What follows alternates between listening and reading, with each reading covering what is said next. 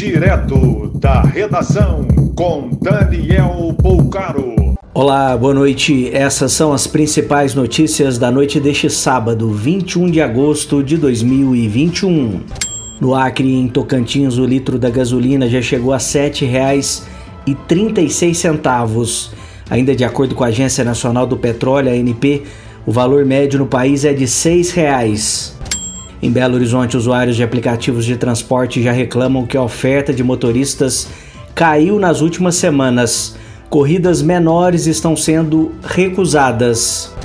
Em caravana pelo Nordeste, o ex-presidente Lula afirmou sobre Bolsonaro, aspas, qualquer um é melhor do que essa coisa, fecha aspas.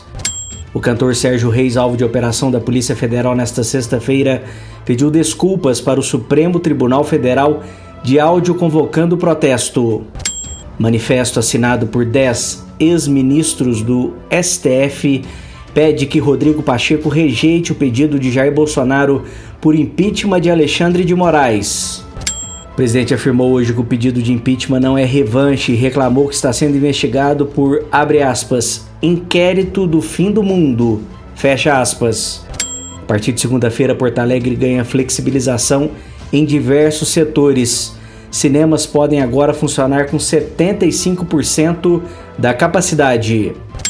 Mais de mil torcedores do Cruzeiro sem máscara foram abordados pela Guarda Civil no jogo desta sexta contra o Confiança no Mineirão. A Universidade Federal de Minas Gerais anuncia retomada das aulas presenciais para outubro. Após saída de Roger Machado, auxiliar permanente Marcão reassume o comando do Fluminense. Mais informações no site da redação.com.br. Você ouviu direto da redação com Daniel